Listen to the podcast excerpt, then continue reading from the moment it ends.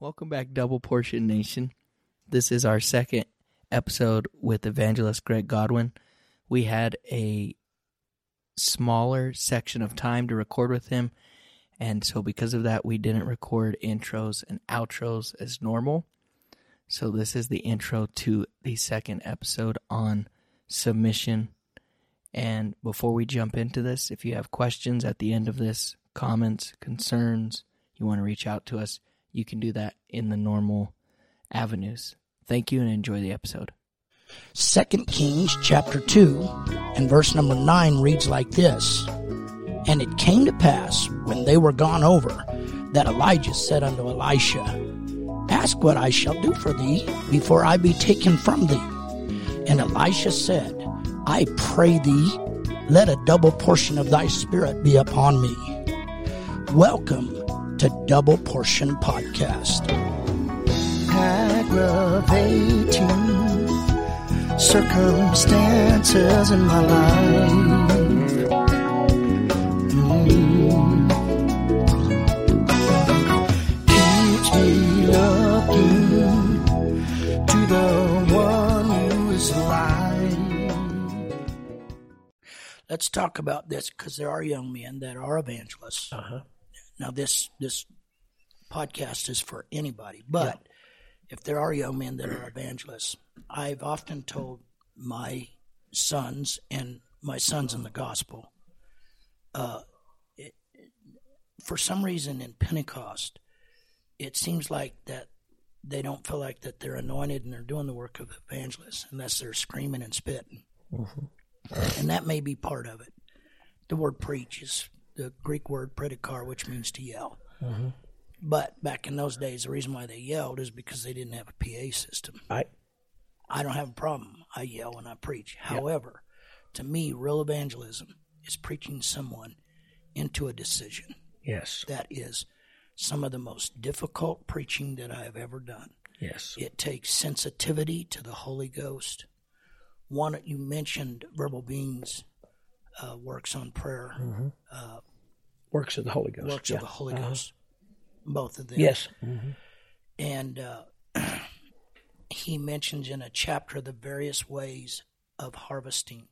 He talks about on the cummin in the in the anise, the gentle way that you put the napkin under, and he quotes out of Isaiah, and you you gently tap that plant for those the seed the fall. to fall. Yes, However, when it comes to corn, it's the oxen that treadeth out the corn, and the various sensitivities to the Holy Spirit of God. With some people, you're so gentle. Mm-hmm. With other people, you preach till the terror of the Yes. Lord comes on them. Yes. you know, and and having the sensitivity to the Holy Ghost to know mm-hmm. the difference. yep, I think teaching Bible studies, this is why I just make a huge deal. If you consider yourself an evangelist or whatever, if that's the call of God in your life, in your local church, you should be teaching Bible studies because that is where I really learned how to take dominion that's correct. in the Holy Ghost. That's correct. You, if you, I mean, my opinion, the way I was called and all that, and I'll say for me,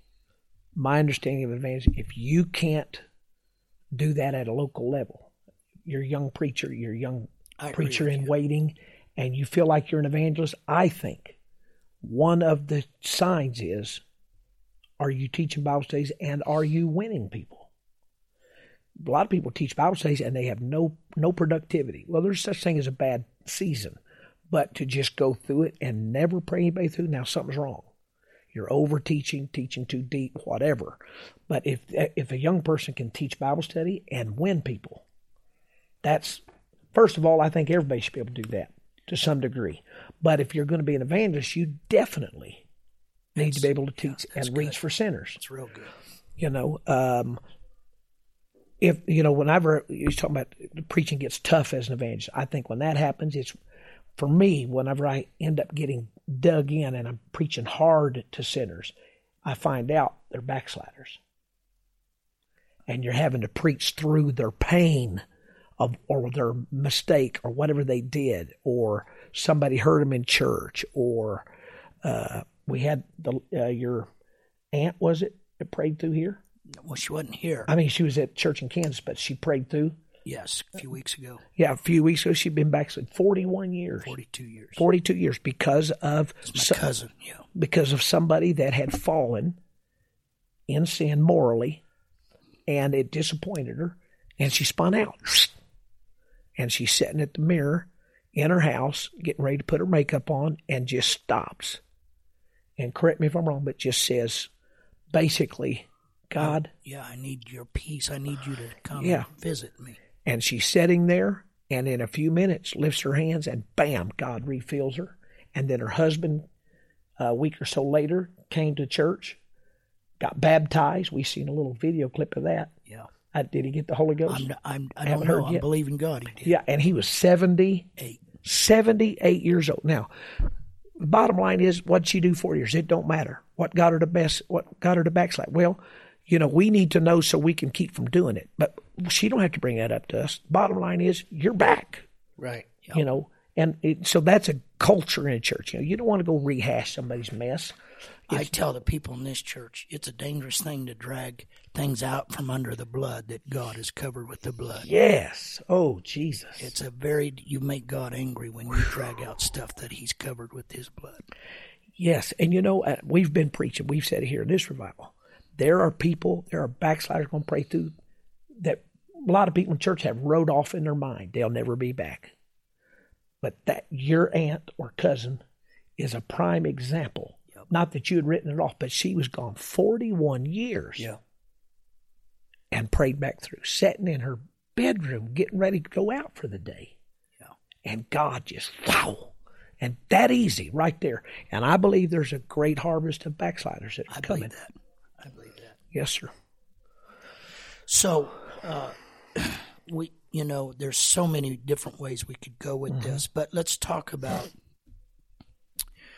part of that effectiveness is the culture of the church has to a- a church to have revival has to be a healthy church. That doesn't mean everything is perfect. Mm-hmm. No. There's always going to be problems. And the Bible says where there are no oxen the stall is clean. Yes. So anytime you have people in a church, you have to deal with With the mess. with the mess. Mm-hmm. Uh, however, even when, when when there are babies that are born, there's a lot of issues, a lot of mess, issues. Yep. you know. And so, uh, talk to us a little bit about we we have talked about the the attitude of revival, the ab- attitude of outreach, the attitude of of uh, inviting everybody, Mm-hmm. regardless of their social status or lack of social status, regardless of their education Yes. or lack of education, Yes. regardless of what color they are, what nation they're from. The prophet, the prophecy is he's going to pour his spirit out upon all, All flesh. flesh. Now, whether they all get it is up to them, but everybody is going to have a chance. That's right. And so we have to be witnessing or effective or talking to, like you, going out to eat with you. We go out yesterday morning before church, early in the morning, went to the uh, uh, golf shop over there and walked in, first people in there. And the lady knows you and gets some good eggs and bacon. And I'm telling you, he knows him and the cook. And they just had a great conversation. Another couple walked in. They'd been to church a few weeks earlier. And that's what we have to do. They have to know when we walk in, you know, that's a church person and they're good people Yeah. they're kind. You know, they tip me good. You know, can I get on a candy cane? Yeah, get on that. I mean, Don't don't say you come to our church if you don't tip a waiter or a waitress. I That's correct. That kind of stuff. I mean, I know pastors tell if you can't do fifteen percent, don't even, don't even, don't leave nothing from the church. But you need to tip something. Exactly. You know, and it's very obvious that Brother Elder there and two or three of the other restaurants we've been to a lot, everybody knows him, and everybody likes him. You know, well, number one, they're kind people, good people, and I've not seen what he does, but I know he pays tips to people, and so you can tell. I used to wait tables when I was in Bible college, and I could I knew when the customers came in who were who were the boom shakalaka. I mean, they were the boom shakalaka, and they got. Uh, it was a very high end. It was like a Ruth Chris before there was one. It was very high end. well, and you're talking about those other attitudes Yes. of a healthy church Yes. right now. That's right. This is a big deal. Uh, I a don't care how deal. much you talk in tongues. People don't care how much you know No, till they know how much you care. and that is absolutely the truth. Is if they know you're kind. I mean, you know, it's like I went up to Fort Wayne, and uh, Brother Mangan had me go up there and sit for six months after all the trouble that I had. And so I went up there and the first got there on Saturday night, got up Sunday morning, went to church, sitting in the little office, knocked at the door, opened it up, and there's a lady from the church, Hey, Brother Godwin, how are you? And, and there was a friend, that lady with her. It was very obvious she was a guest. And without even thinking, I said, How are you, ma'am? And she fine. And she introduced me to her. And without even a second thought, it just came out of me. Said, Hey, would you like to have a Bible study? And when it was coming out of my mouth, I was saying, Greg, what are you doing? Because I was just mentally, emotionally drained. I was a dead man walking in shoes. And I couldn't believe it was coming out. And she said, What's that? So she agreed to the Bible study. The next Sunday, we sat down there in the office with her and the lady from the church, and we're sitting. I got the Bible study chart up you know, in my father's house. It's sitting up there. I'm getting ready to teach, and I start on the days of creation, and I'm looking at her, and I'm I'm three minutes into it, and I'm saying, this woman ain't got a clue what I'm talking about. Creation. What she's never even considered how the world got here. Nothing.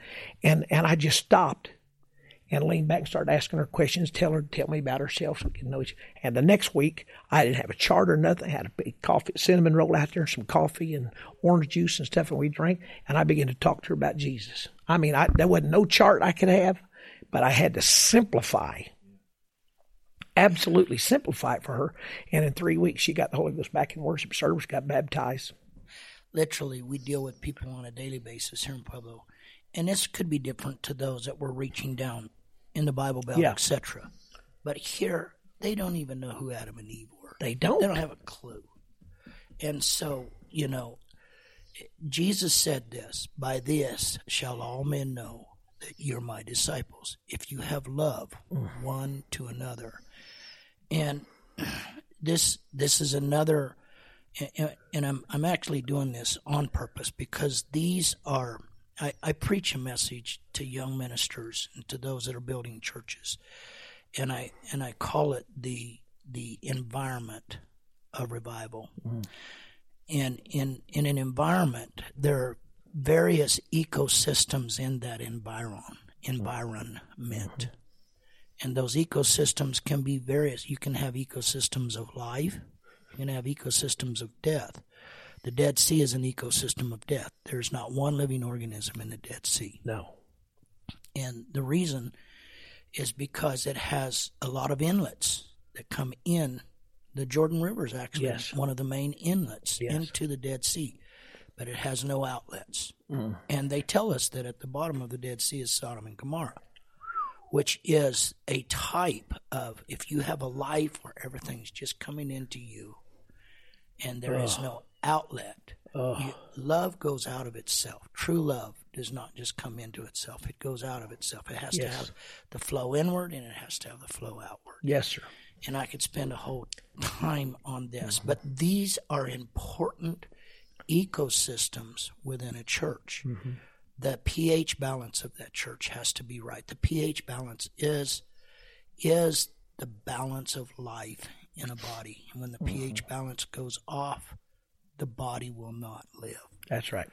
And so th- there are various things we could talk about that we need to talk about. I think that evangelists deal a lot with that. Uh, there are various uh, evangelists that uh, God will have come in and deal and adjust the particular ecosystems of that environment, that Yes. that body of Christ Yes. to deal with uh, that balance. So, you know, talking about how much you care for people, how do you tip people, how do you talk to people?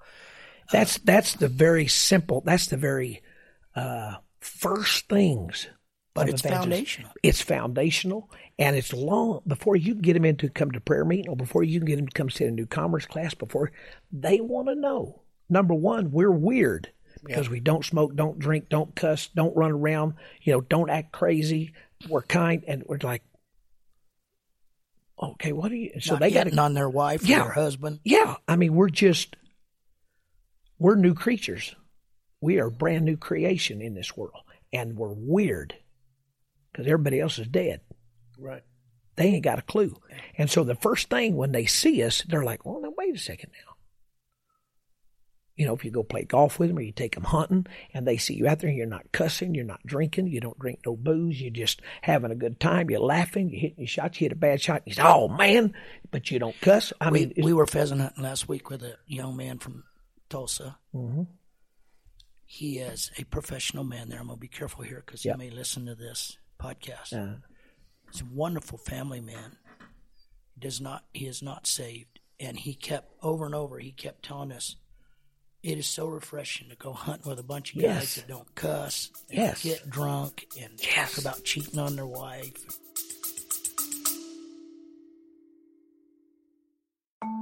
Have you ever wondered what's at the root of homelessness? I used to try to describe it to my husband that um, I said, I feel like I'm in this big spider web and I'm stuck in there. And how wraparound approaches at missions aim to make a difference? It's the things like that, the people who communicated that in spite of my rough edges, that they authentically cared about me. On the Restorers podcast, we'll talk to experts, investigate current issues, share stories, and give you an inside look at how we at Water Street Mission tackle issues related to homelessness and poverty every single day. Join us by searching Restorers wherever you find your podcasts. And that, I can tell you, is a massive hurdle. Yeah. for people, for sinners, number one, but especially for people that have never been to church of any kind. I mean, they just say, man, you guys are weird. But as they get you go hunting with you, fishing with you, golfing with you, shopping with you, washing cars with you, you meet him at the car wash, and you just like the guy today. He was as nice as the day would long. Stood out there and talked to you for 30, 45 minutes. I mean, I just thought, and I didn't say anything to you, but I just thought that 45 minutes could be a difference maker in that man's life. I don't think he's ever been to church here, nothing. But we don't know when those kind of things make all the difference in the world. And, you know, we wonder why people don't come. Well, probably don't come because you didn't tip We didn't invite invite them.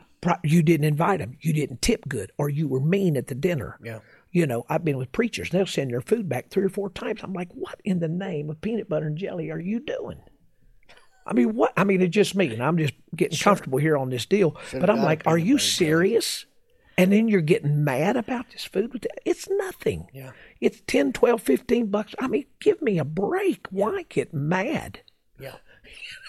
I've seen people go off and just think, They Lord, forget their purpose. that's right. And then I think, okay, now I know what's going on in this revival. And of course, you can't go preaching to the pastor or nothing. So you just pray and you know, just try to pray somebody through. But I mean, it's craziness, you know. And I've seen saints do that. You just can't do it, you know. So I mean, it's those kind of things that are the ex- out outweighs a way, long ways from the altar. But getting people in a church, and you have to have that culture in a church where you number one know you're apostolic, you're one God, you're Jesus' name, Holy Ghost filled, tithe paying, offering giving, holiness separating, child of God. But you got to be nice. You got to connect with people. you can't sir. walk around and act like everybody's got cooties. You can't. You can't walk around in a re- store and I've seen them Yeah. Or that or act like you're better than they are. or better than they are. You can't do and it. All of that stuff.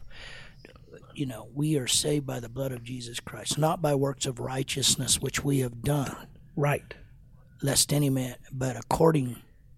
How's that scripture? Not by works of white righteousness which we have done, Lest any man should boast. lest any man should boast, but according to his mercy. I don't know. I'm quoting two different scriptures here. I need a donut right now. but anyway, That's exactly it's not by our works of no. righteousness. You know, and our but by the washing of regeneration Yes. and the renewing Renewing. of the Holy Ghost. yes. Without the Holy Ghost, we're not doing anything. No.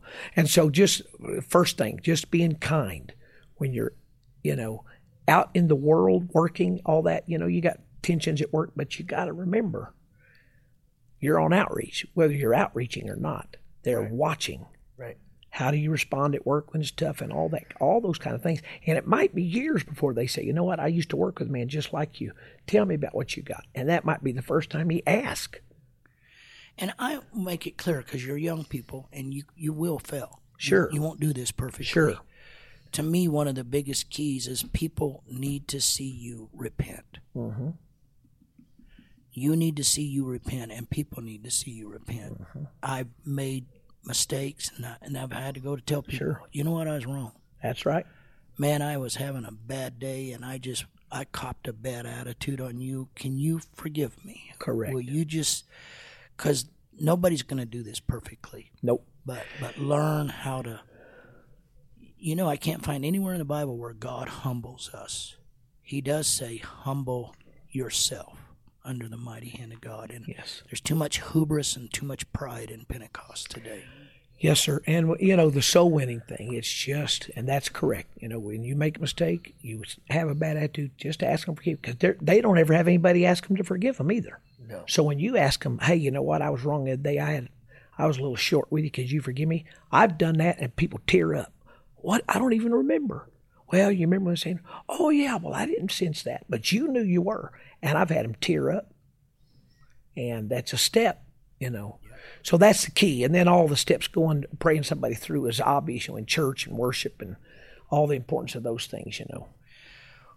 so many of these we could even deal ad ad nauseum with even other ones because a lot of this is a lot of this comes in spiritual formation and when you made the statement about that encounter that you had at brother morgan's mm-hmm. that one night i personally feel like that is an, a huge part of our spiritual formation those deep encounters with god Yes. and if if I'm dealing with a young man or a young lady, you've prayed in the Holy Ghost and you've you've worshipped and you've done. But I'll tell you this.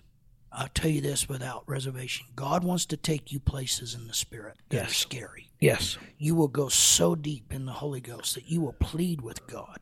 Mm-hmm. Oh God, I don't want to come out of this. And and that that part of the formation in your life is so important to you becoming the person that God mm-hmm. has called you to become. And it's so important to the empowering of the Holy Ghost in your life. It is forming you, It is mm-hmm. bringing an orbit to your life that has a gravitas to it that is so powerful. Yes. It attracts people. Yes. And I don't know how to describe that, but I will tell you this if you'll pray, you'll get it. Yes, sir. If you will pray till those deep encounters come, Yes. you will get what I'm talking about. Yes, I had another one at Brother Wilson's years ago. At I don't even know if he called his conference that what he calls it now, but uh, he was having it in his old church, and was a day session. Who's that? Brother Wilson. oh, yeah, no limits. No limits. I don't know if it was Yeah, always still that. No okay, I know it is now. I didn't know if it was that back in the day, but and it may have been Well, a it church. may have been his spiritual uh, leadership summit. Yes, that- I think that's what it was. Summit. I think Yeah, that's what there it was. was. some powerful moves. I mean, all I remember, I was on the left hand side of the auditorium and during the altar service. And when I got done praying, there wasn't but just a few of us in there Brother Wilson, Brother Morgan, and Brother Shoemake, and a few others like that. And everybody was weeping and crying. And all I knew was I had had one more encounter. And I knew I was different. Yeah. And I can go back through my ministry and, and know there are those times, camp meetings, it's happened. Yeah. I was preaching Oklahoma camp meeting, the last camp meeting I did years ago in 2012. and I was a weak man, but I remember preaching. And that next day, uh, Brother Treese, I believe it was, I think it was him teaching, and uh, he went so deep. And it was exactly what I needed. And all I remember was I came to, I was at the altar. I don't even remember going. And there I was, the nighttime evangelist, but I was in that altar. Yeah. And Brother Whalen was praying with me, and some other preachers praying with me. Deep encounters, and you have to get to the place where you don't care what anybody sees or Oh, says. that's so important. you just, you know what? You want another touch of God, and He's moving on you. You just got to go in there and get it. It don't matter who says anything or what they say about you. If they say anything, I don't know that they do, but And those encounters will happen. They could happen on a Wednesday night Bible study where, where everybody else is sitting there dead in a mackerel. correct. Oh yeah. and all of a sudden the Holy Ghost will hit you. I remember one time I was in my bedroom. I was just a teenager. I was in my bedroom laying on my bed and I tried to pray every night and it was kind of hectic in the house we lived in. So I'd turn my stereo way up so nobody could hear me pray. Mm-hmm. and I remember James Cleveland was singing, and I mean the Holy Ghost hit me, and I went so deep. Yep. I don't remember when that record shut off. It tells how old I Yeah. am. It was a, Yeah.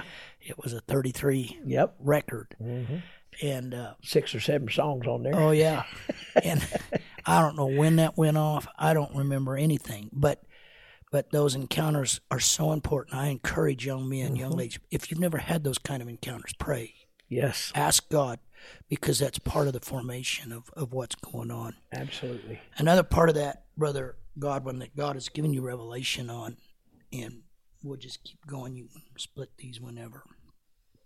Uh, your over and under series, I think, is so vital to revival because a lot of times we want people to pray through, but they have to have that environment uh, that is so healthy for them.